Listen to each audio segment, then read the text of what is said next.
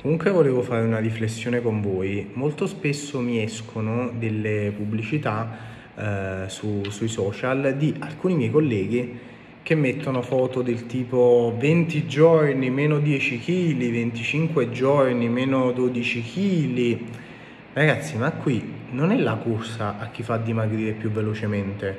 Cioè, forse mi sono perso qualche passaggio, ma gli obiettivi sono principalmente il miglioramento dello stato di salute, eh, far ottenere alla persona un dimagrimento ottimale in termini di composizione corporea, quindi diminuire il grasso e mantenere la massa muscolare e soprattutto educare le persone per fare in modo che non accumulino più peso.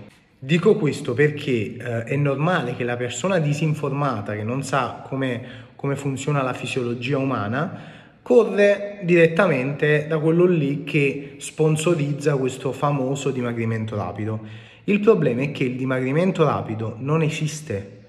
Quando perdete peso rapidamente andate ad intaccare molto la vostra massa muscolare, quindi non è un reale dimagrimento perché non andate ad agire solo sul grasso.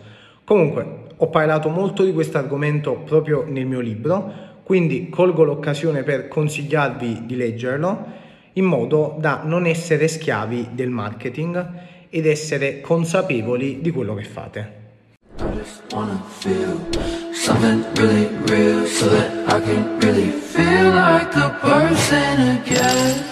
Stranger.